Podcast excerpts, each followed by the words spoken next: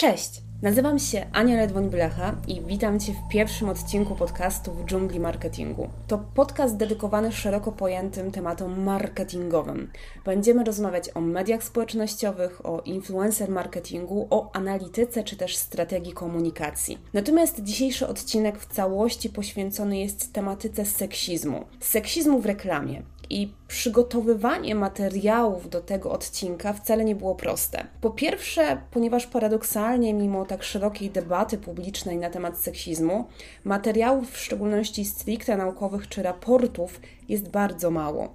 Po drugie, nie jest to temat przyjemny. Nie jest to temat, do którego usiadłam z przyjemnością i gdzie z przyjemnością przeglądałam case'y, benchmarki czy kampanie. Wizerunek kobiety w reklamie niejednokrotnie jest wstrząsający, e, a w szczególności był w latach 50., 60. czy 70. Czy ta sytuacja się zmieniła? Mam nadzieję, że na to pytanie będziecie potrafili odpowiedzieć sobie sami podczas e, zakończenia tego podcastu. E, ale aby poruszyć temat seksizmu w reklamie i w ogóle sytuacji kobiet na rynku marketingowym, trzeba zrozumieć trochę szerszy kontekst i zrozumieć zjawisko niedoreprezentowania kobiet, bo ten kontekst jest zdecydowanie szerszy niż można pierwotnie sądzić. To nie jest sytuacja, która ma wsobny charakter. To jest generalnie wynik złożonych i mentalnie utrwalonych procesów.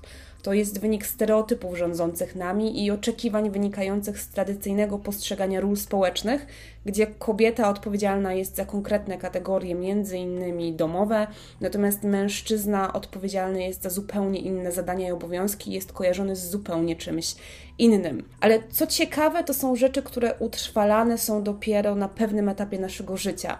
Jak pokazują badania, tak na dobrą sprawę nasze wczesne dzieciństwo w ogóle nie ma płci. W okresie wczesnoszkolnym, kiedy mamy 5, 6, 7 lat, na dobrą sprawę chłopcy i dziewczynki mają bardzo zbliżone do siebie zainteresowania, w bardzo podobny sposób spędzają czas wolny. Dopiero później wraz z edukacją, wraz z tym jak jesteśmy wychowywani w domu, w szkole, te kategorie zainteresowań się zmieniają. I chociaż można już zaobserwować pewnego rodzaju modyfikację tego podejścia, to cóż, niestety chłopcy nadal znacznie częściej niż e, między innymi dziewczynki angażowani są e, zgodnie z badaniami w aktywności informatyczne, e, w aktywności technologiczne czy też naukowe.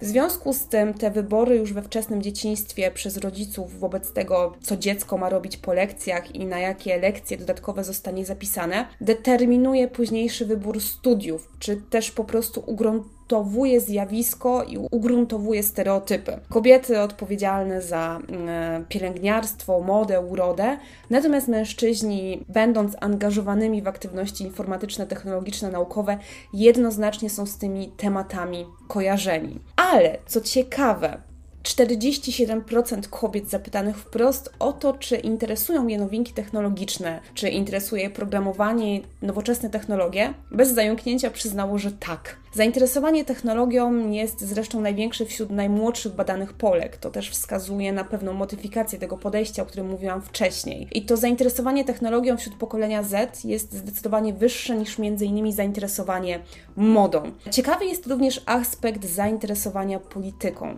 E, badania pokazują, że na dobrą sprawę tematyką e, polityki, tematyką społeczną i socjologiczną interesują się przedstawicielki totalnie dwóch skrajnych pokoleń, a mianowicie pokolenia najstarszego, czyli tak zwanego Silver Power i właśnie tego młodego pokolenia Z, e, przypomnijmy, pokolenie Z, ludzie w wieku 16, 24, 25. Co również ciekawe, e, kobiety studiują chętniej niż mężczyźni obecnie i co ciekawe, coraz częściej wybierają również nauki ścisłe. W pokoleniu baby boomers to było 0%. Natomiast w pokoleniu ludzi urodzonych po 1980 roku to jest aż 14,7% wśród kobiet. Co ciekawe, w pokoleniu Y, czyli ponownie 16-24, e, na kierunkach ścisłych studiowało więcej kobiet niż mężczyzn. To jest 14,7 właśnie kobiet i o 1% mniej mężczyzn.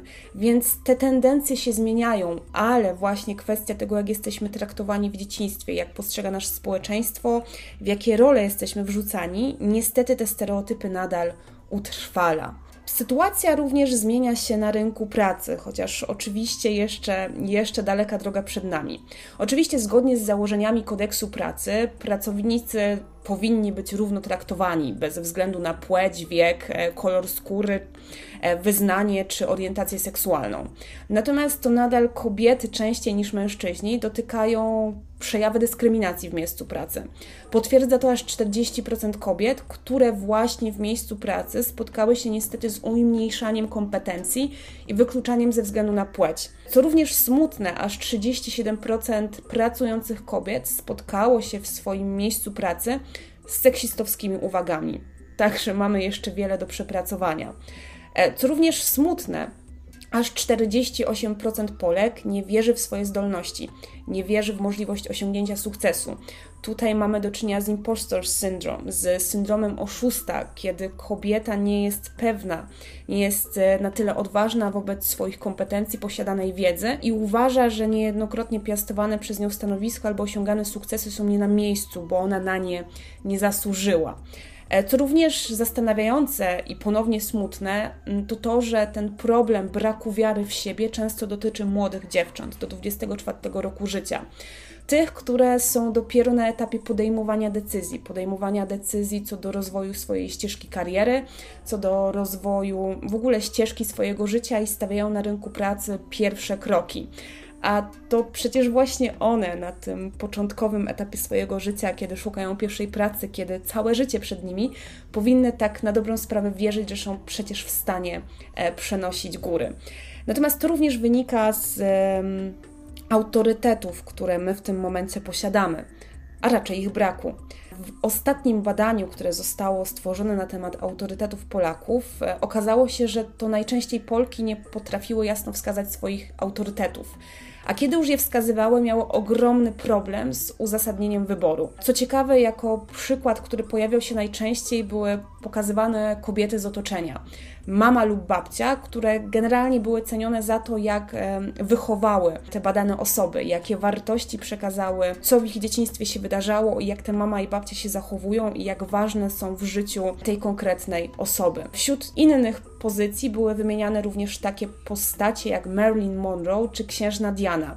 No i powiedzmy sobie szczerze, postacie dość odrealnione i odległe pod względem tego, jak żyją dzisiejsze kobiety i tego, jakie mamy w ogóle możliwości. Natomiast tak czy siak większość kobiet nie potrafiła wskazać swojego jednoznacznego autorytetu. Skąd to wynika? Ponownie, to co się dzieje wokół nas, to jak jesteśmy traktowani, w jakie role społeczne jesteśmy wrzucani, współtworzy świat wokół nas. Nie wiem, czy wiecie, że w mediach na każdy kobiecy głos słyszymy aż 7 głosów męskich. Według magazynu Press w październiku 2020 tylko 20 24% wszystkich komentujących, którzy pojawiali się w stacjach telewizyjnych komentując na temat COVID-19 i pandemii, to były kobiety, 76% mężczyzn. Tutaj oczywiście możemy podać również stacje, gdzie tych kobiet było najwięcej, najmniej, natomiast najsmutniejsze jest to, że to się nie zmienia, że parę lat temu, tak jak i w roku 2020, E, ten odsetek kobiet e, w debacie publicznej, w szczególności na te społecznie ważne tematy, jest bardzo, bardzo niski. Ale tutaj można wziąć również na tapetę wydarzenia biznesowe czy konferencje marketingowe. Pomimo tego, że 33% firm w Polsce, jedna na trzy firmy w Polsce zarządzana jest przez kobiety, to te kobiety nie są dopuszczane do grona ekspertów, nie są zapraszane, e, nie stoją na deskach, aby opowiadać o biznesie czy o marketingu.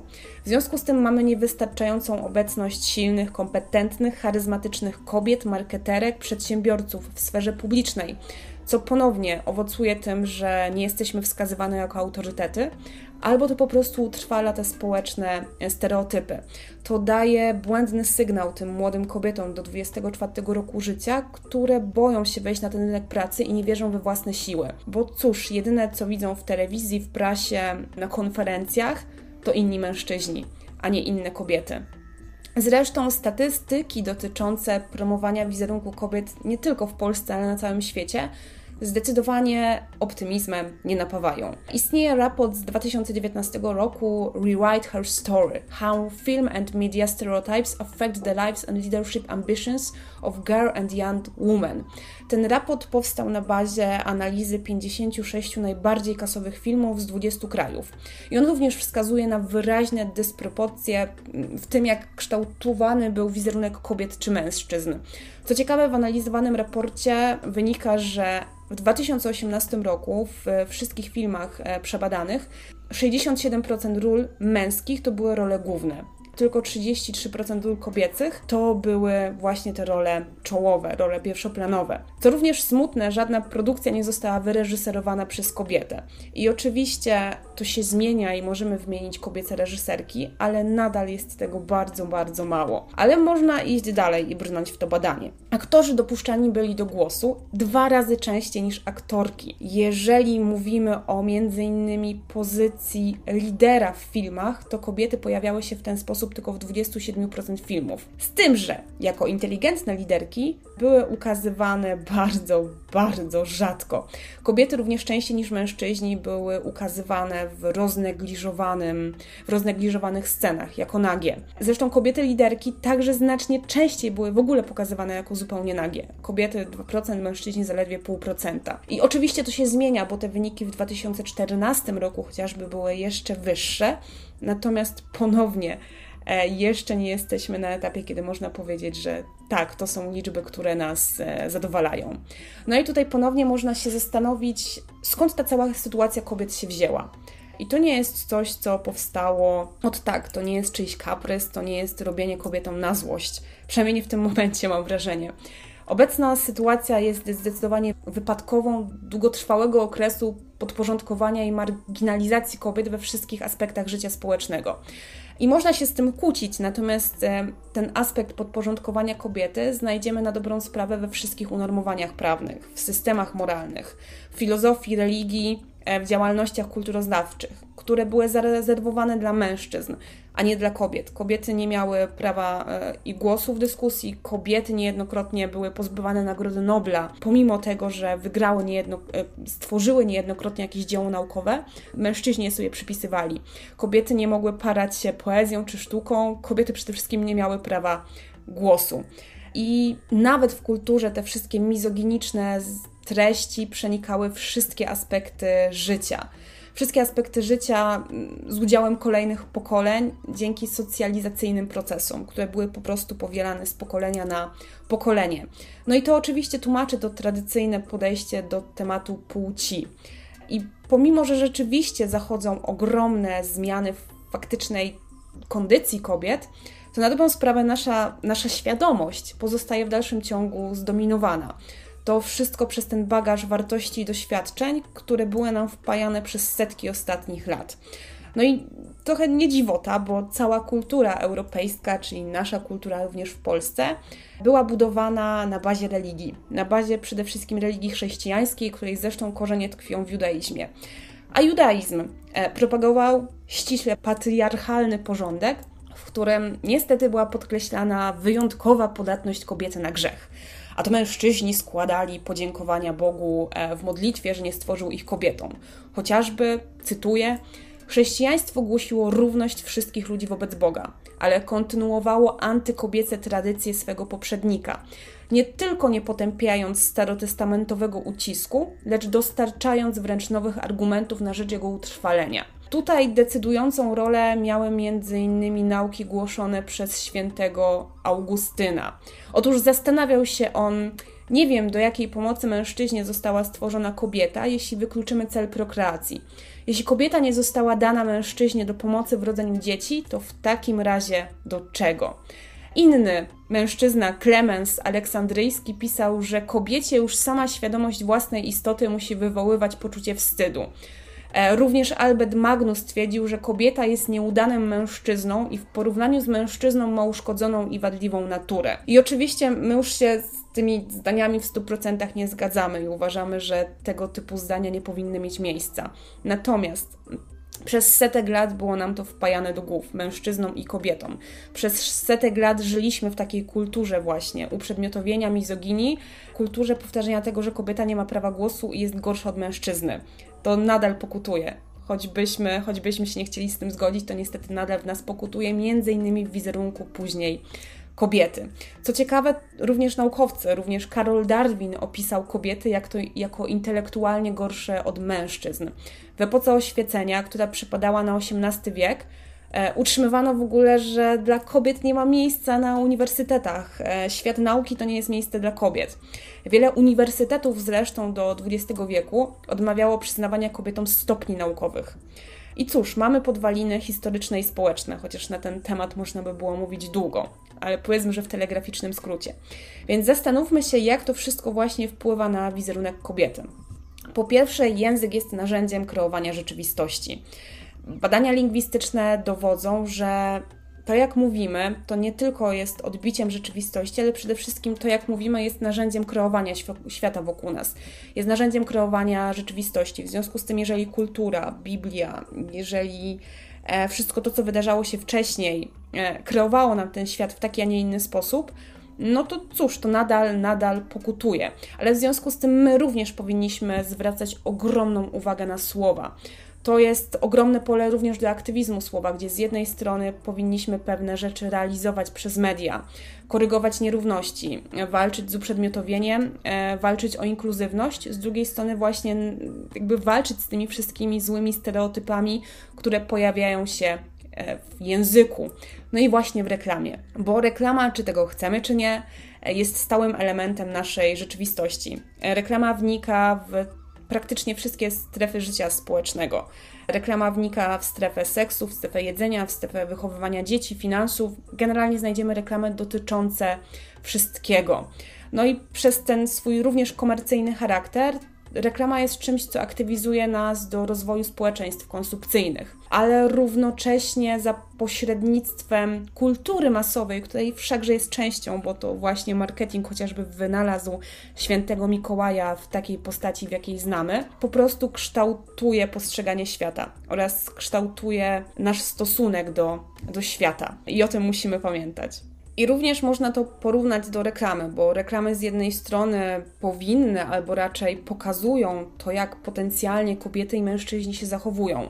Z drugiej strony Vivian Gornik twierdzi, że sytuacja jest zgoła inna, bo reklamy niekoniecznie przedstawiają nasze realne zachowania i nasze realne wady, zalety, przymioty i charakter, ale na dobrą sprawę właśnie pokazują, jak my myślimy, że kobiety i mężczyźni się zachowują.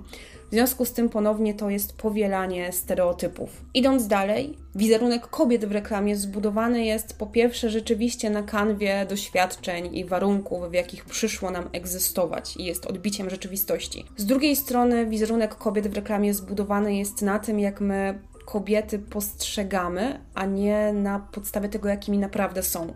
Więc ponownie tutaj ten wizerunek kobiet w reklamie budujemy na bazie stereotypów powielanych latami. Co ciekawe, reklama może odpowiadać istniejącym już wzorcom, tak twierdził C. Levi Strauss, ale z drugiej strony może wyrażać również zainteresowanie zmianą dotychczasowych, ale już nieakceptowalnych unormowań. No i świetnie, gdyby właśnie reklama próbowała takich zmian w postrzeganiu stereotypów wprowadzać.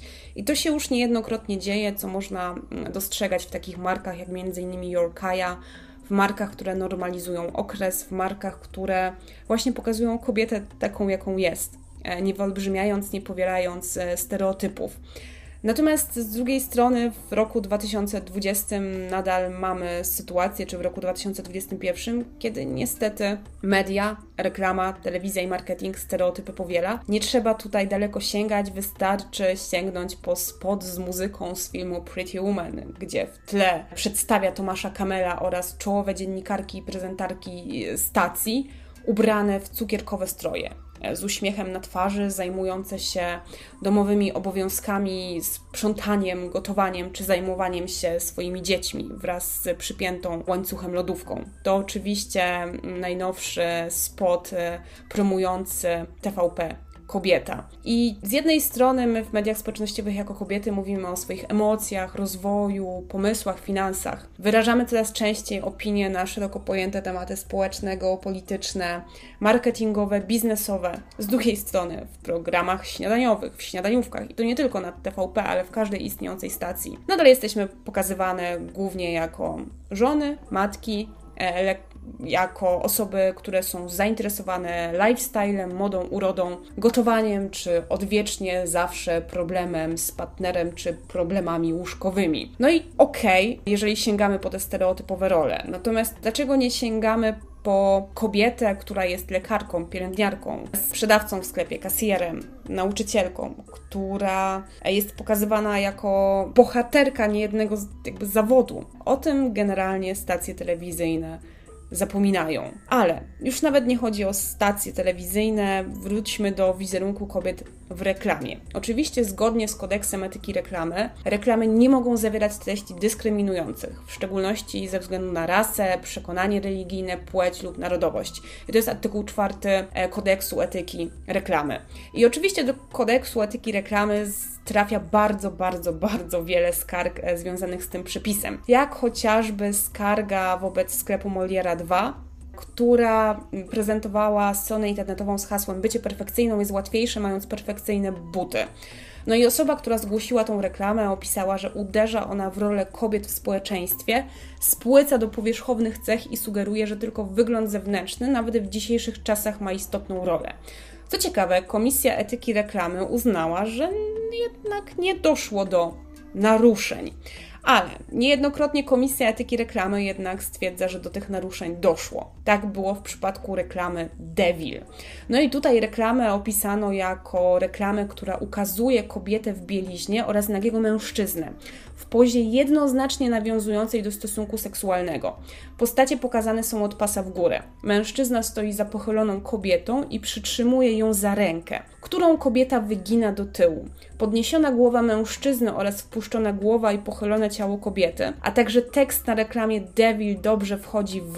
Oczywiście ja tutaj widzę jednoznaczne odniesienia do seksu, skarżący też widział jednoznaczne odniesienia do seksu, no i Komisja Etyki Reklamy również przyznała rację, uznając, że są to treści zdecydowanie naruszające dobre obyczaje i zdecydowanie powielające po prostu negatywne stereotypy. No i zastanówmy się, dlaczego niejednokrotnie Komisja Etyki Reklamy raz pewne rzeczy popiera, że są stereotypizujące i są seksistowskie i podchodzą między innymi pod ten paragraf czwarty, a niektóre nie. Po prostu brakuje tutaj twardych narzędzi. Natomiast tak czy siak Komisja Etyki Reklamy niejednokrotnie również reaguje po fakcie. Kiedy reklama już powstała, kiedy się wylało, kiedy reklama już zawrzała w debacie publicznej i na dobrą sprawę pewnych rzeczy nie da się cofnąć. Pewnych wzorców, które zostały utrwalone w społeczeństwie, bo reklama została wyemitowana setki tysięcy razy i obejrzało ją innymi miliony ludzi, tego się już po prostu nie da cofnąć. Tak niestety, więc nawet jeżeli Komisja Etyki Reklamy wyda takie, a nie inne orzeczenie, to hmm,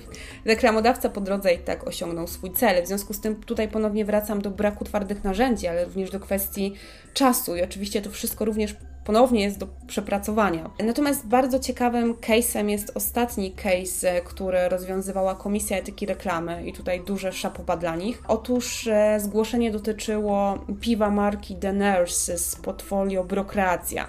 To jest krakowski browar rzemieślniczy, który ja zresztą z całego serduszka uwielbiam. I podejrzewam, że nie mieli oni w żaden sposób złych zamiarów, dodając na etykietę swojego piwa roznegliżowaną pielęgniarkę. Tylko właśnie, niejednokrotnie. My jako marketerzy, my jako ludzie nie mamy złych zamiarów, natomiast ignorancja i jakby brak złych zamiarów nie zwalnia nas z tego, żeby wiedzieć, co jest seksistowskie, a co nie, co jest złe, a co dobre. E, no i rzeczywiście to takie uprzedmiotowienie wizerunku e, pielęgniarki było po prostu złe. E, skargę na te działania wniosła Naczelna Izba Pielęgniarek i Położnych i rzeczywiście Komisja Etyki Reklamy przyznała tutaj rację, że cytuję, Wykorzystanie symbolu zawodu pielęgniarki w reklamie produktu alkoholowego budzi nie tylko niesmak, ale przede wszystkim sprzeciw wobec takich praktyk. No i Rada Komisji Etyki Reklamy dodała również, że połączenie zawodu medycznego z promocją alkoholu budzi zdumienie, a etykieta reklamując produkt w sposób przedmiotowy powiela, a tym samym umacnia krzywdzący stereotyp pielęgniarki jako osoby definiowanej poprzez atrakcyjność seksualną, a nie fachowość i rzetelność wykonywanego zawodu zaufania publicznego. W związku z tym zważajcie na to, że nawet etykieta na piwie może wpływać na pewne postrzeganie ról społecznych i powielanie stereotypów, bo rzeczywiście zawód pielęgniarki w tym momencie nie jest niestety, powiedzmy, dość szanowanym zawodem. I można się kłócić z tym, czy ta etykieta po piwie się do tego przyczynia, czy nie. Ja uważam, że tak, bo nawet małe rzeczy robią duży efekt. Tak również zauważyła Komisja Etyki Reklamy, czy właśnie Naczelna Izba Pielęgniarek i Położnych. No dobrze, ale żeby nie powielać takich stereotypów w reklamie, żeby nie być ignorantem, po pierwsze trzeba wiedzieć, jakie w ogóle funkcjonują stereotypy kobiecości. No i mamy główne dwa stereotypy kobiecości wykorzystywane w reklamie. To jest e, stereotyp tradycyjny i nowoczesny. Tutaj oczywiście możemy znaleźć wiele podtypów, jak e, między innymi chłopczyca, jak lesbijka, jak singielka, jak milfy, jak teściowe czy żony. Natomiast no, te ten główny podział to właśnie podział na postrzeganie ról kobiecości w sposób tradycyjny i nowoczesny. No i sposób tradycyjny, jak pewnie się domyślacie, podkreśla to, że kobieta powinna wychowywać dzieci, podkreśla rolę kobiety w wychowywaniu dzieci oraz podkreśla to, że ambicją prawdziwej kobiety jest po prostu stworzenie prawdziwego domu. Natomiast ten drugi stereotyp kobiecości, ten nowoczesny, propaguje wzór kobiety, która w pełni realizuje swoje ambicje w sferze zawodowej, publicznej i w żaden sposób nie pozwala sobie na ograniczenia wynikające z tej roli opiekuńczej, z pozostawania w domu, z opieki nad dziećmi, czy po prostu opieką nad ogniskiem domowym. Co ciekawe, generalnie nadal w reklamie dominuje ten przekaz i model tradycyjny, gdzie kobiety są uprzedmiotawiane, gdzie są pokazywane jako bierne partnerki, totalnie pozbawione ambicji zawodowych. I oprócz tego podziału na stereotypy, możemy również mówić o kategoriach stereotypizacji.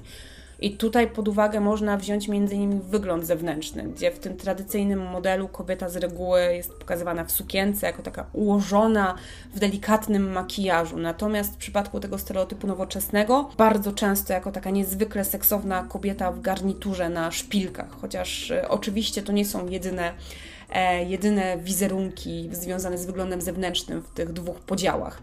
Ale kategorie stereotypizacji to również role społeczne, zachowania, cechy osobowości, a także, a może przede wszystkim miejsca, w których prezentuje się kobietę. Tutaj wracam do programu TVP Kobieta, gdzie kobieta pokazywana była głównie w kuchni albo bawiąca się jakimiś kolorowymi kulkami w wannie. Jeżeli chodzi o stereotypowe wady, to wszyscy je doskonale znamy i niejednokrotnie sami przytaczamy, niestety. Czyli o, masz zły humor, pewnie masz okres. Kobieta jest gadatliwa, kobieta jest nadwrażliwa, narzeka, jest kłótliwa, kłóci się z mężem, wypomina mu pewne rzeczy, a już w ogóle jest totalnie wyrachowana, narzekająca i niemiła, kiedy to zjawisko jest kojarzone z cyklem menstruacyjnym. Jest jeszcze jedna oczywiście degradacja, bo stereotyp kobiety nowoczesnej, stereotyp kobiety tradycyjnej to, to stereotypy, ale kolejny etap to jest właśnie degradacja związana z seksizmem, kiedy my kobietę po prostu uprzedmiotawiamy, redukujemy ją do roli obiektu seksualnego, czyli takiego po prostu bezrozumnego ciała pozbawionego ambicji. No i seksizm w reklamie generalnie oznacza powielanie i utrwalanie stereotypów stereotypów na temat ról płciowych. Z jednej strony więc reklamy, które wykorzystują seksizm, są produktem istniejącej kultury.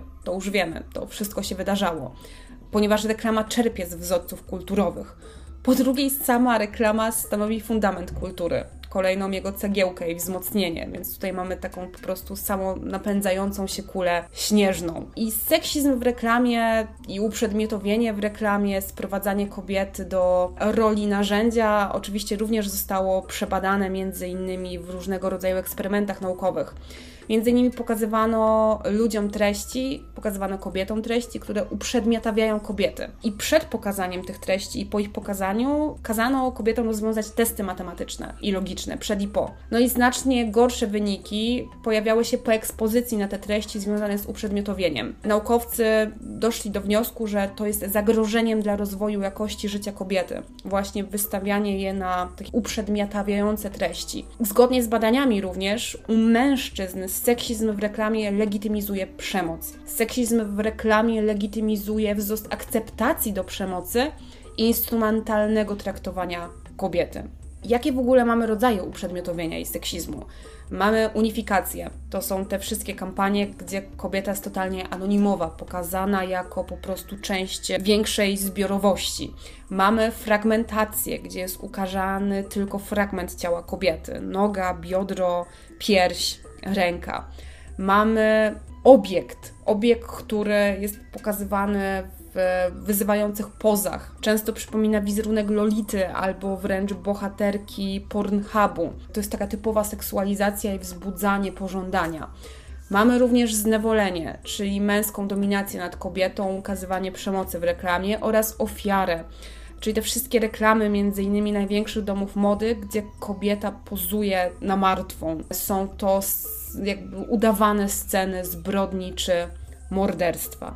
Więc z jednej strony mamy taki podział na uprzedmiotowienie i role kobiece, z drugiej strony powstają raporty i badania, jak m.in. Świat Kobiet, gdzie wyróżniło się pięć segmentów polskich kobiet o zbliżonej liczebności. I te pięć segmentów to eksiężniczki, domowe królowe, bokserki losu, ogarniaczki rzeczywistości i dziarskie dziewuchy.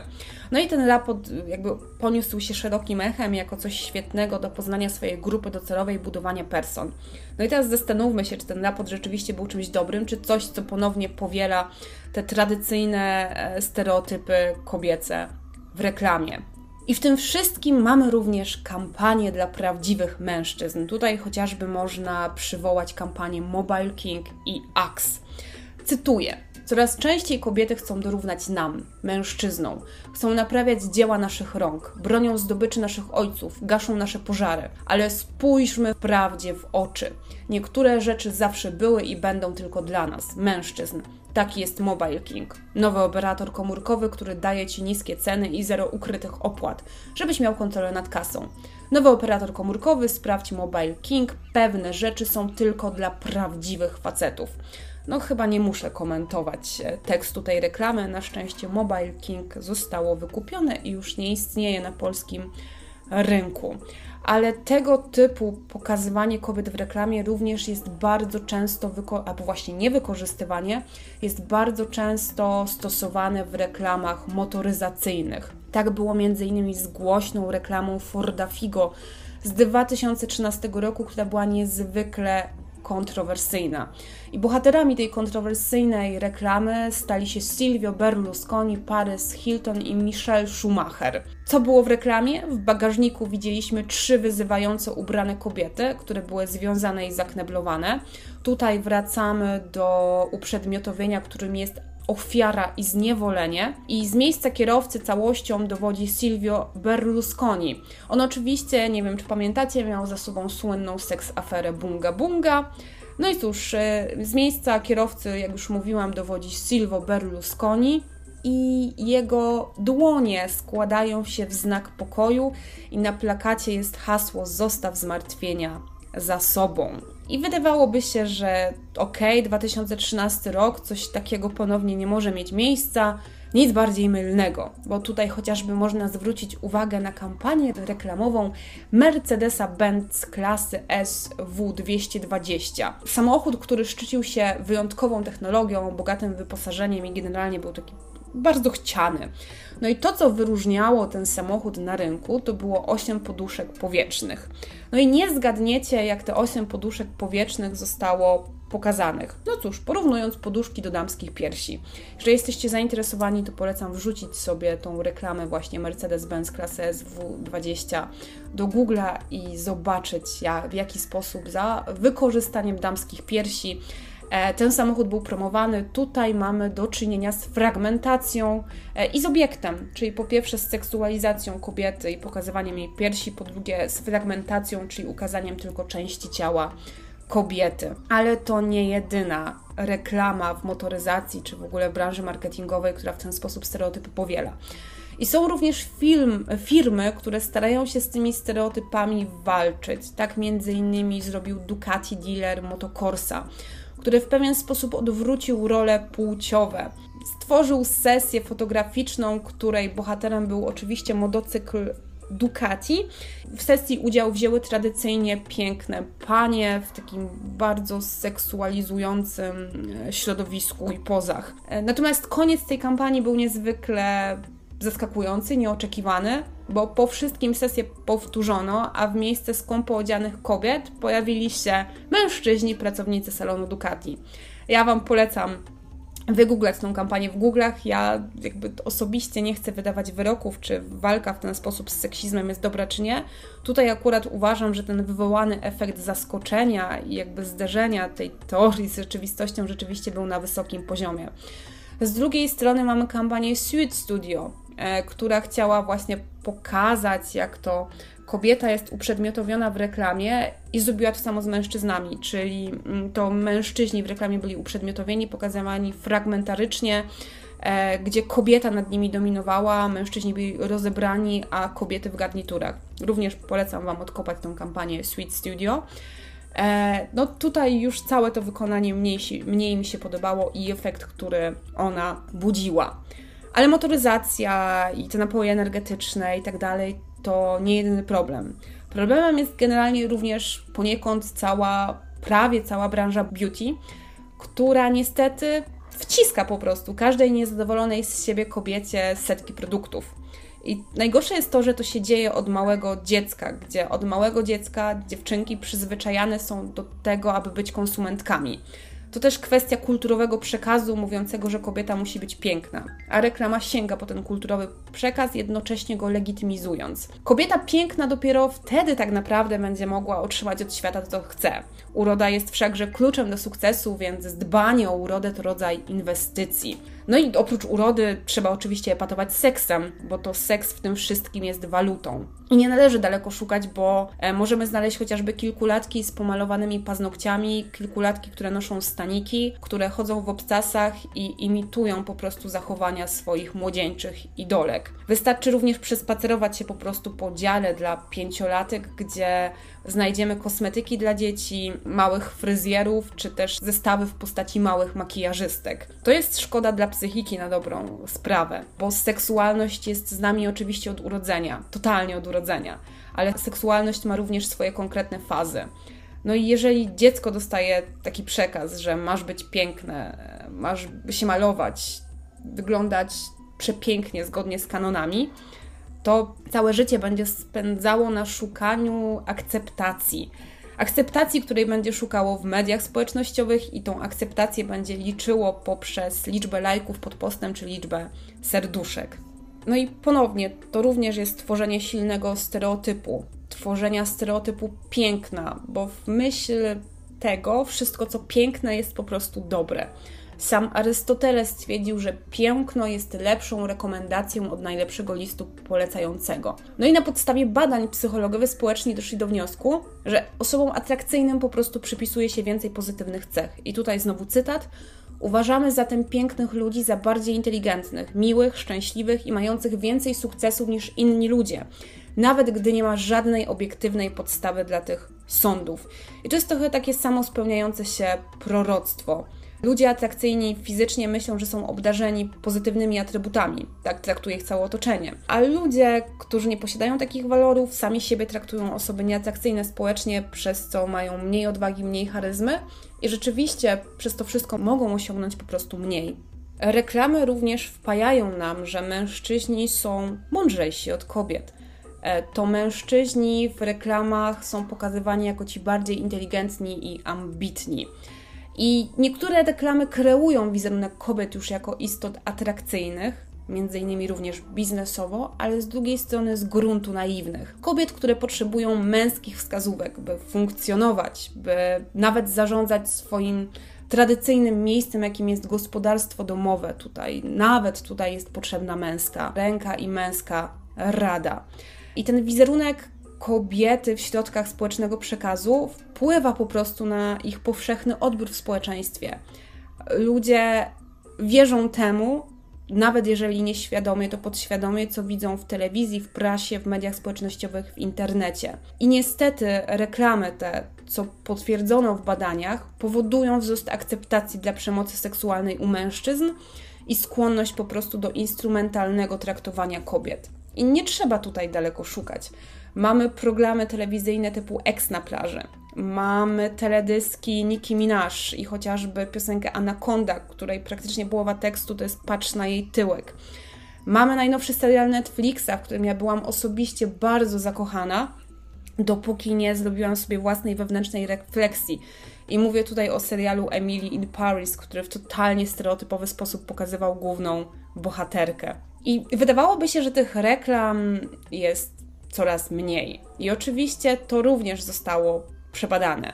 Bo z badania przeprowadzonego przez profesora reklamy i PR na Uniwersytecie w Georgii Toma Richtera wynika, że w przeciągu ostatnich 20 lat procent reklam z podtekstem erotycznym, uwaga, zwiększył się dwukrotnie. I to powiedzenie, że seks sprzedaje, niestety znajduje potwierdzenie w wynikach tego badania, ale również w wynikach badań marketingowych. Po tego typu seksualizujące reklamy sięgają często takie branże jak uroda, zdrowie, farmacja.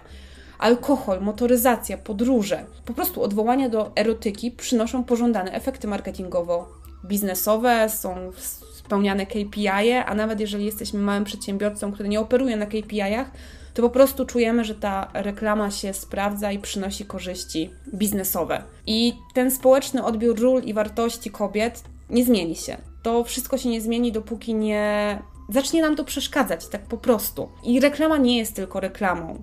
Reklama to odbicie panujących w społeczeństwie nastrojów społecznych, to odbicie panujących w społeczeństwie poglądów i struktur myślowych. I to jest dostrzegalne ponownie w niektórych kampaniach, jak chociażby Risk Made in Warsaw, jak wspomniana już Jorkaja, ale jednocześnie duże grono Polaków, odbiorców reklam, legitymizuje ten seksizm, ponieważ nie dostrzega w nim nic złego. E, I czy należy im mieć to za złe? Nie. Cofnijmy się do początku podcastu. To wszystko kwestia naszego wychowania. I nawet osoby, które walczą o wizerunek kobiet w reklamie, które robią bardzo dużo dla edukacji seksualnej, popadają w te schematy, jak chociażby reklama lodów Magnum z lata 2020, gdzie główną aktorką była Ania Rubik. I to jest dość kontrowersyjna reklama, bardzo seksistowska, bardzo uprzedmiotawiająca kobiety. I niby sama reklama kończy się na tym, że jest pokazany wątek e, LGBT, natomiast finalnie to nadal jest uprzedmiotawianie kobiety, więc nawet osoby walczące o równouprawnienie i edukację seksualną biorą udział nadal w tego typu produkcjach co jest oczywiście zaskakujące również ze względu na markę Magnum, bo w 2016 roku globalny szef marketingu Unilever, czyli firmy, która produkuje Magnum, Keith Witt, zapowiedział koniec reklam potwierdzających stereotypowe kobiece wizerunki. Być może to, że Magnum znowu sięgnęło po taki wizerunek kobiety, to to, o czym mówiłam wcześniej, czyli po prostu sięganie po stereotypy wpływa na sprzedaż. A pamiętajmy, to był okres pandemiczny. Natomiast czy to dobre?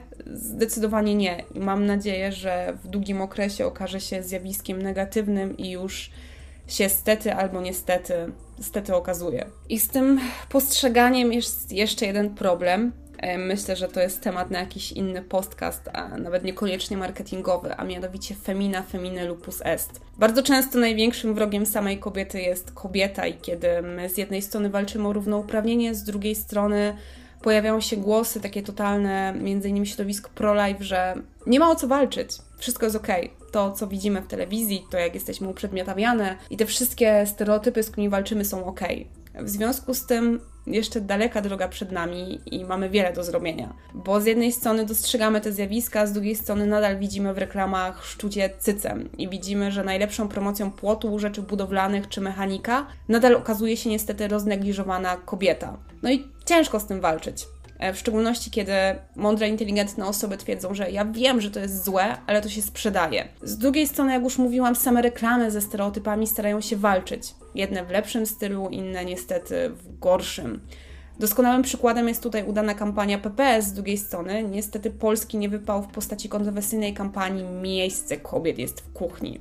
Mamy również kampanie, na których dosłownie ręce opadają. To chociażby kampania marki pod nazwą Super Ruchacz. No i tutaj pozwolę sobie nie przytaczać żadnych innych przykładów. I z jednej strony oczywiście nie mamy już reklam typu Polena 2000, która kobietę traktuje jako przedmiot i dodatek do pralki, ale nadal mamy problem ze zrozumieniem, że sytuacja kobiet nie jest taka kolorowa, co pokazała m.in. promocja marki Bold z zeszłego roku z okazji Dnia Kobiet, która totalnie spolaryzowała społeczność. Dosłownie w tym roku tym albo w poprzednim, e, w poprzednim, w roku 2020, na kanale LG Polska można było zobaczyć krótkie wideo, wyraźnie inspirowane seksistowskimi, seksistowskimi żartami z The Benny Hill Show. Występowała w nich młoda kobieta i lubieżny starszy pan. Ubrana w krótką spódniczkę, bohaterka wchodziła po schodach, a mężczyzna próbował niepostrzeżenie sfotografować jej pośladki.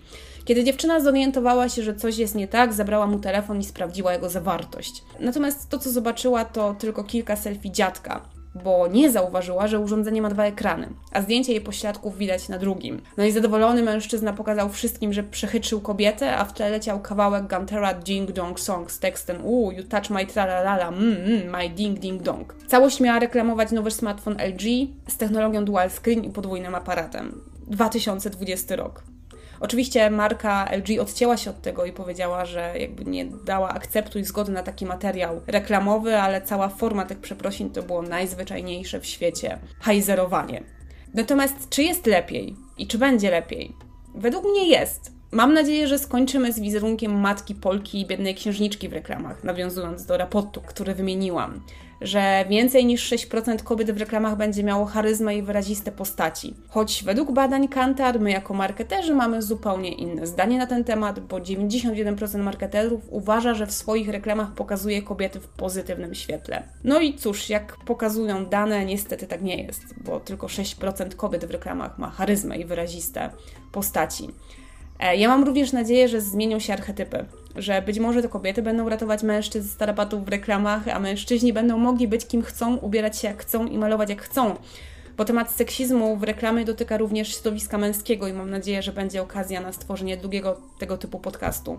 Mam nadzieję, że nikt nie będzie nazywał mężczyzn niewieściałymi, a kobiet babochłopami. Bo problem leży po dwóch stronach, chociaż właśnie mam wrażenie, że ten problem męski nadal rzadziej zauważamy. Środowiska kultywujące seksizm są liczne, a dzięki mediom społecznościowym stają się bardzo zintegrowane, wspierając e, wzajemne wzmacnianie swojego podejścia do świata w taki, a nie inny sposób.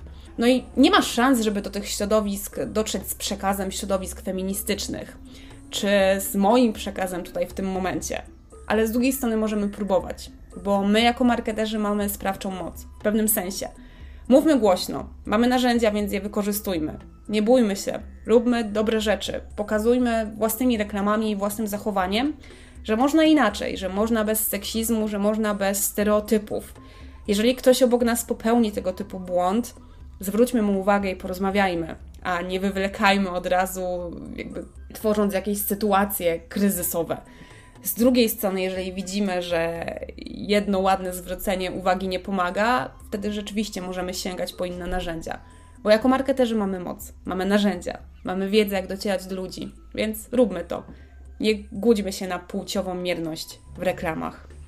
Ja Wam bardzo dziękuję. To był pierwszy odcinek podcastu w dżungli marketingu. Pierwszy odcinek wydany z okazji konferencji Kreujemy Zmiany stworzonej przy Dniu Kobiet. Do zobaczenia w kolejnym odcinku.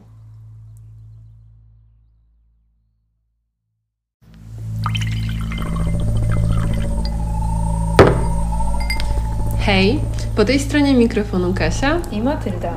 Opowiemy Wam o tym, jak od dziecka uczą nas pić i tolerować tak zwaną słoną lemoniadę. Ten premierowy odcinek podcastu powstał z okazji Dnia Kobiet we współpracy z agencją More Bananas, tak zwane Kreujemy Zmiany. Matylda, ile razy jako mała dziewczynka zjadłaś coś lub wypiłaś, co ci nie smakowało, albo po prostu ostro się czemuś sprzeciwiłaś, co zwyczajnie ci nie odpowiadało jako tej indywidualności?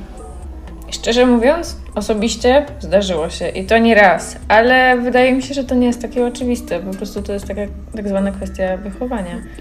To na pewno i nie ma tutaj powodu się nie zgodzić, bo wiele z nas e, miało to szczęście, że gdzieś już może znaleźli się ci rodzice, którzy widzieli, że nie należy gdzieś tam tej dziewczynki uciszać.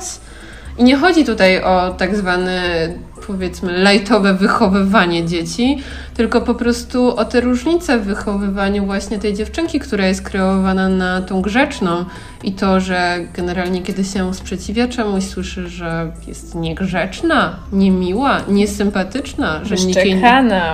Tak, że nikt jej nie będzie lubił. Dokładnie, nie znajdzie męża, że nie znajdzie sobie towarzystwa. I to w sumie są takie główne rzeczy, które słyszymy od małej, od małego, od małej, od dziecka, bo słyszymy to w przedszkolu, od dzieci, w przedszkolu, w gimnazjum, w szkole itd., tak itd. Tak od babci i dziadka i Babci, cioci. Od wszystkich tak naprawdę. Ale tak naprawdę o co nam chodzi z tą słoną lemoniadą? Pewnie słyszeliście lub nie. Jest to dość głośny artykuł, który bazuje na eksperymencie, który właśnie był wykonywany w Stanach. Dziennikarz ABC News John Stossel we współpracy z Uniwersytetem w Kalifornii stworzył e, swego rodzaju eksperyment, który polegał na tym, że podzielił e, grupy dzieci na dziewczynki oraz chłopców. Te dwie grupy dostały dokładnie ten sam produkt, to znaczy przesoloną lemoniadę i chciał po prostu zbadać, jak te dwie grupy będą reagowały. I tak jak przewidział, w sumie też możecie domyślić się, jakie były e, reakcje. Chłopcy od razu zaczęli pluć tą lemoniadą, mówili, że obrzydliwe, fuj, łe, nie będę tego pić, dlaczego ktoś to zepsuł. A dziewczynki... Jak możemy się domyślić, grzecznie, potulnie brały łyk za łykiem, kończąc szklankę przesolonej, niedobrej lemoniady i z uśmiechem czekając na reakcję dorosłych. I kiedy dopiero przyznały, że coś może być nie tak z podanym napojem? No tak dopiero wtedy, kiedy przyparto je do muru i spytano, dlaczego to piją, pomimo tego, że jest niedobre. I dlaczego tak się stało? Pomogły zranić uczucia osoby, która przyrządzała właśnie tą lemoniadę. I właśnie to jest, co nas uczono. Nie możemy powiedzieć coś źle, ponieważ zranimy uczucie osoby, która jest, osoby trzeciej, która to właśnie na przykład wykonała. I wolały cierpieć, wolały, nie wiem, wypić tą przesoloną lemoniadę, byleby tylko nie powiedzieć, co myślą tak naprawdę o innej osobie. Eksperyment kontynuowano, e, tym razem pytając dzieci, jak siebie określają. Y, dziewczynki nazwały siebie miłymi. Miłe? Tylko tyle? Bo chłopcy byli utalentowani, zabawni, bystrzy i po prostu szereg innych przymiotników, które byli w stanie opisać siebie. A dziewczynki miłe? Tak, dziewczynki nazwały siebie po prostu miłymi. To było jedyne określenie, które tam padło. Tak naprawdę dlaczego tak jest? Z czego to wynika? No, z tego, o czym już wspominałyśmy wcześniej, czyli z wychowania. Dziewczynki od zawsze uczone są być właśnie tymi miłymi, lubianymi i sympatycznymi. E, ale jak to się przejawia potem w ich późniejszych etapach życia, czyli na przykład w szkole, na studiach czy w pracy zawodowej? W szkole zwykle to chłopcom poświęca się więcej uwagi, za to dziewczynkom dużo częściej przerywa się podczas ich wypowiedzi. Nie wiem, czy w ogóle zauważyliście to, ale stereotypem dziewczynki w szkole, jak i później też na studiach, jest to pilna, cicha i sumienna uczennica. Za to chłopcy są postrzegani jako bardziej pełni energii, przebojowi i bardzo często zachęcani są do podejmowania nowych wyzwań, a dziewczynki wychowuje się tak trochę bardziej zachowawczo, ostrożnie, tak aby przypadkiem gdzieś tam nie doznały tego uczucia porażki. Tak szczerze mówiąc, która z nas nie słyszała, że owszem, trzeba się uczyć, nauka jest bardzo ważna, ale później tam nic dalej nie było. Niekoniecznie musisz od razu pracować, na przykład na wysokim stanowisku, bo przecież można wyjść dobrze za mąż. Tak, owszem, kobiety w pracy czy na studiach bardzo często muszą też balansować pomiędzy stereotypowym byciem lubianym, kobiecym, a byciem znowu z kolei zbyt męską. A to wszystko po to, by być bardziej szanowaną, a co za tym idzie, mniej lubianą, bo kobiety asertywne często postrzegane są, co zaskakujące, przez obie płcie, jako bardziej agresywne. Dokładnie. Mali, mali chłopcy, jak się zachowują pewnie, asertywnie, to od razu mają naklejkę przywódcy, lidera, małego wodza. Będą z nich ludzie, jak to się mówi. Natomiast jeżeli dziewczynka zachowuje się tak naprawdę tak samo, dokładnie, od razu się mówi, że się rządzi. Nie jest ambitna, jest zbyt ambitna i dąży po, do celu po trupach. Skąd biorą się te podwójne standardy? Czemu tak naprawdę te same zachowania są piętnowane w zupełnie i określane w zupełnie inny sposób. Nigdy nie słyszy się o tych lubianych kobietach, które przy okazji jeszcze mogą być właśnie dyrektorką czy prezeską. A co za tym idzie, tych osób, na, tych kobiet na tych stanowiskach jest dużo, dużo mniej niż mężczyzn. One nie są po prostu uczone, żeby być na tej pierwszej linii frontu. One są tam z tyłu ale to mężczyźni są ci pierwsi liderami. Tak, dużo częściej kobiety supportują, pomagają e, właśnie tym wielkim przywódcom. Rzadko wybierane są na funkcje, które w jakikolwiek sposób są decyzyjne, bo przecież kobiety histeryzują. One przecież się denerwują zbyt szybko, nie mają tej chłodnej męskiej logiki. Męskiej ręki są zbyt emocjonalne, ale to można na przykład widzieć na takim prostym przykładzie funkcji prezydenta. Warto tutaj odnieść się do przykładu sprzed miesiąca, bo po raz pierwszy w historii Stanów Zjednoczonych Kamala Harris została pierwszą wiceprezydentką. Nie pierwszą panią wiceprezydent, ale wiceprezydentką. I tutaj możemy prosty przykład. Prezydent, pani prezydent, prezydentka, prezydentowa. Jakby każdy z tych słów ma już jakby nacechowane. To nie jest tylko funkcja, która określa, co dana osoba robi, tylko od razu też funkcję, którą pełni w życiu. Prezydentowa? Co to jest? Przecież to jest określenie, co robi mój mąż. I tak, tyle. To po prostu żona prezydenta. I tutaj wchodzą z kolei feminantywy, czyli właśnie żeńskie nazwy zawodów, które do niedawna zostały całkowicie pomijane w naszym słowniku i miały dosłownie wybrzmięk, który sugerował, że są one niepoprawne.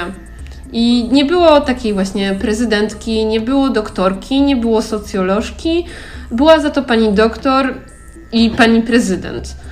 Y, tak samo burmistrz i była pani burmistrz, a nie burmistrzyni. I dopiero do niedawna, od niedawna takie nazwy weszły do oficjalnego użytku publicznego. I jest to coś naprawdę, no można powiedzieć, niezwykłego. Trochę wydaje się to niewielką zmianą, ale tak naprawdę jest to krok do przodu, do gdzieś tam stawiania oporu wobec tych stereotypów, które w społeczeństwie funkcjonują i istnieją od zawsze. Tak naprawdę od dwóch miesięcy dopiero w urzędzie, urzędach warszawskich funkcjonują te nazwy lub mają osoby wybór do tego, czy chcą być nazywane w taki sposób, czy inny. I wydaje mi się, że owszem, to jest super krok do przodu, ponieważ osoby mają wybór, co to nie jest takie oczywiste w tych czasach, ale mają wybór do tego, jak chcą być odbierane przez społeczeństwo, będąc tylko przez określenie tego, co robią. Tak, przez zawody. No i tutaj jeszcze warto się odnieść do tego typowego podziału na zawody kobiece oraz typowo męskie. Bo wiemy, że na przykład jak przywołujemy nazwę pielęgniarka, czy kosmetyczka, czy tak pani pedagog, czy makijażystka lub krawcowa, no to przed oczami zawsze, tak, zawsze widzimy te, te kobiece sylwetki, nigdy mężczyzn i tak samo działa to w drugą stronę. Dokładnie, jest pilot, pilotka. Przecież pilotka to jest kompletnie inne, inne wyrażenie, kompletnie inne słowo, bo no, to po pierwsze brzmi jakby był pan pilot, przewodnik, lider, pan pilot, a pilotka to e, to ma jakieś te, miała fantazję, chce se polatać, to nie chce polatać. tak. No i powiedzmy sobie szczerze, no nikt nie mówi, nie wiem, informatyczka, no jest informatyk, tak? Kto z nas też nie pamięta takich y, komedii, gdzie wspomniany był męski pielęgniarz i było to w ogóle nie do przyjęcia w takich ogólnych normach społecznych. Wszyscy się dziwili, jak to pielęgniarz. Przecież to nie jest męski zawód. Dokładnie, male nurse? I zawsze było to pytanie, co to znaczy, ale że co, że ty też tak jak te laseczki w szpitalach pomagasz? Było to, nie wiem, no, no to było coś niezwykłego i no wiadomo, wszyscy sobie z tego żartują, ale no przyznajmy, że jest to trochę straszne, że gdzieś tam te zawody są przydzielane do płci, a nie do rzeczywistych umiejętności czy wiedzy i na przykład, no nie wiem, w pracy. Zawsze możemy się starać o to, żeby były te priorytety i rzeczywiście na przykład u mnie w pracy mogę to powiedzieć z własnego doświadczenia, według statystyk utrzymujemy parytety, ale, i tutaj jest wielkie ale, niestety nawiązując do tego, jak wygląda to u mnie, parytet jest zachowany, przy czym bardzo się to różni względem różnych działów. Przykładowo u nas w firmie jest dużo więcej inżynierów niż inżynierek, a z kolei dużo więcej księgowych niż znaczy kobiet księgowych właśnie, a nie księgowych mężczyzn. I można to zaobserwować również w takich działach jak e, IT, czy właśnie już wspomniane wcześniej gdzieś tam te stanowiska decyzyjne, kierownicze, ponieważ kobiety dużo rzadziej się w nich znajdują. Wydaje mi się, że wynika to z tego, że po prostu kobiety nie są uczone, żeby mówić to, co chcą, domagać się tego, co powinny mieć, co wiąże się z awansami, czy no, tak naprawdę pensją, którą dostają oraz benefity. Wiadomo, że facet podejdzie do szefa i powie, należy mi się więcej, co z automatu pra- prawdopodobnie dostanie, natomiast kobieta będzie siedzieć przy swoim biurku i niech się cieszy, że ma pracę, niech się cieszy, że ma zatrudnienie, a nie musi siedzieć w domu na przykład. Tak, a jeżeli w ogóle poprosi o więcej, to bardzo często musi to dokładnie uargumentować. I nie przychodzi jej to tak po prostu z przedziału jak mężczyzną, który powie, że no on powinien dostać więcej, bo już nie wiem, długo tutaj pracuje. I w sumie to należy mu się to i kropka. Dziewczyna- Kobieta musi to zawsze, zawsze argumentować i dokładnie wyliczać wszystkie swoje plusy, minusy yy, i gdzieś tam się porównywać, bo to też jest bardzo często tak, że my musimy się porównywać do pensji męskich i mi się to zdarzyło na przykład, nie raz, nie dwa i potem już nauczyłam się, że no muszę walczyć o swoje, a nie tylko czekać na przydział. Dziewczyna bardziej jest przyzwyczajona, że ona jest, ona będzie, ale to faceci są ci, ci najlepsi i tymi osobami, którzy ona powinna się porównywać. To nie jest w drugą stronę zazwyczaj, oczywiście nie generalizujemy, ale zazwyczaj to jest tak, że dziewczyna może powiedzieć, że osoba na tym samym stanowisku ma takie i takie e, wynagrodzenie i ja bym chciała takie same. Dokładnie. I niestety jest to dosyć krzywdzące. To nie jest tylko tak, żeby, żeby nie było. My tutaj nie chcemy tylko przyjść i zacząć tak zwane, tak, tak można potocznie powiedzieć, jechać po facetach, bo to w ogóle nie jest o tym ten podcast. Nie, nie, my kochamy Chodzi o- facetów, bardzo ich szanujemy i chcemy, żeby mieli Tak, takie same prawa też- jak my. Tak, tak, tak, dokładnie. Tylko chodzi właśnie o tą równość i przy okazji jakby zebranie tej presji wobec mężczyzn, bo to do tego się sprowadza, ponieważ właśnie to mężczyźni dostają te wyższe stanowiska, gdzieś tam w kulturze przyjęło się, że muszą też więcej zarabiać od kobiet i utrzymywać rodzinę, a kobieta właśnie powinna sobie siedzieć w domu, wychowywać dziecko. Mężczyźni są przez to dużo bardziej uciskani w tym kierunku właśnie, żeby dążyć do coraz większych zarobków, coraz wyższej pozycji w firmie, a z kolei kobiety są trzymane przy tym dziecku w domu z garami brudnymi bądź czystymi, gotowaniem, niegotowaniem, utrzymywaniem tak zwanego e, właśnie tego domowego porządku i ciepła i, i tak dalej, i tak dalej. Wszystko tu jest takie dość zachowawcze. Tak jak na samym początku mówiliśmy, to jest wszystko zachowawcze. Natomiast faceci, oni są przyzwyczajeni, że jest albo super, albo beznadziejne. I niestety są tego też konsekwencje. Na przykład w Polsce, nie wiem czy wiecie, większość samobójstw jest popełnianych przez mężczyzn.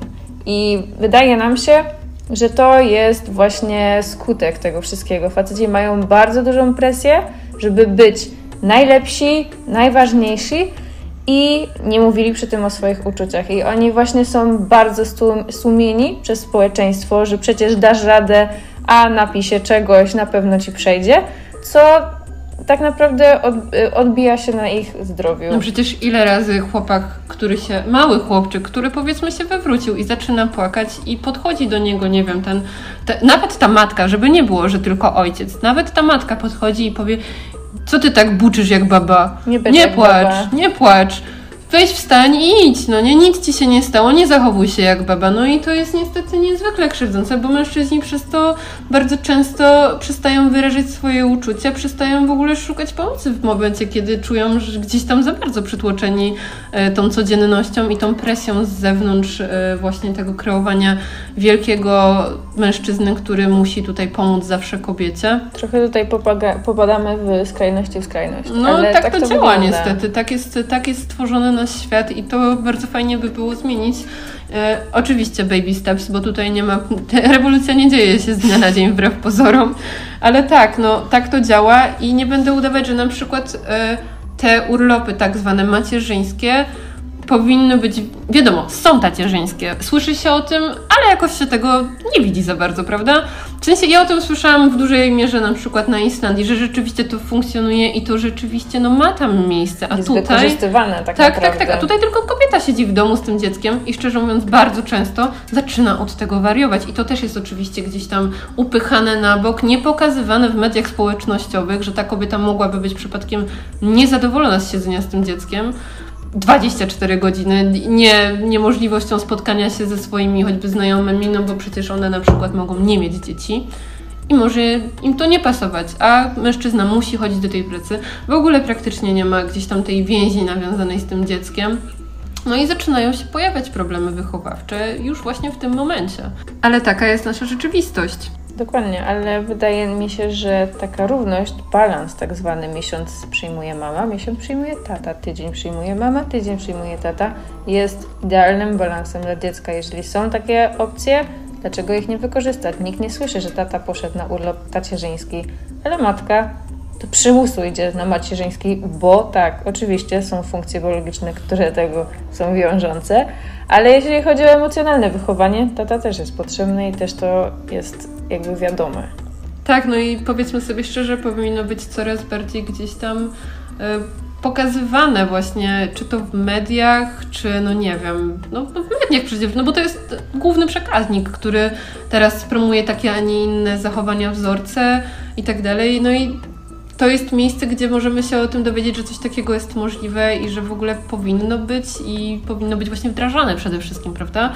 No, ale powiedzmy sobie szczerze, no nie jest. I choćby warto przytoczyć tutaj przykład najnowszego programu TVP Kobieta. Och, piękny spod reklamowy TVP Kobieta. Uwielbiam być przedstawiona w różu, kropeczkach, pełna garów, ale jestem z uśmiechem na twarzy, ponieważ to jest właśnie moja rola jako kobieta. Czy ktoś tu się czuje cofnięty do lat 60.